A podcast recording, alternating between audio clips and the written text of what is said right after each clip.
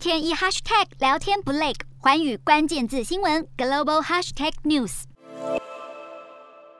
日本首相岸田文雄出访东南亚，最后一站来到泰国，和泰国总理帕拉育进行会谈。日本和泰国签署新的国防协定，有助于将日本的国防设备和技术转移到泰国，应对中国在亚太地区持续增强的野心。岸田此前也出访了越南和印尼，一再强调必须加强与维护国际秩序，致力协调东南亚地区对乌克兰危机的回应，并对抗中国逐渐增强的区域影响力。而中中国的野心和乌俄战争等危机，也激起修改日本和平主义宪法的讨论。三号是日本行宪七十五周年，日本媒体的民调显示，有高达百分之六十的民众赞成修宪，尤其是宪法第九条，也就是日本不得拥有战力这项条款，显示俄罗斯侵略乌克兰、北韩发射飞弹等危机，让日本民众更加关注安全保障的议题。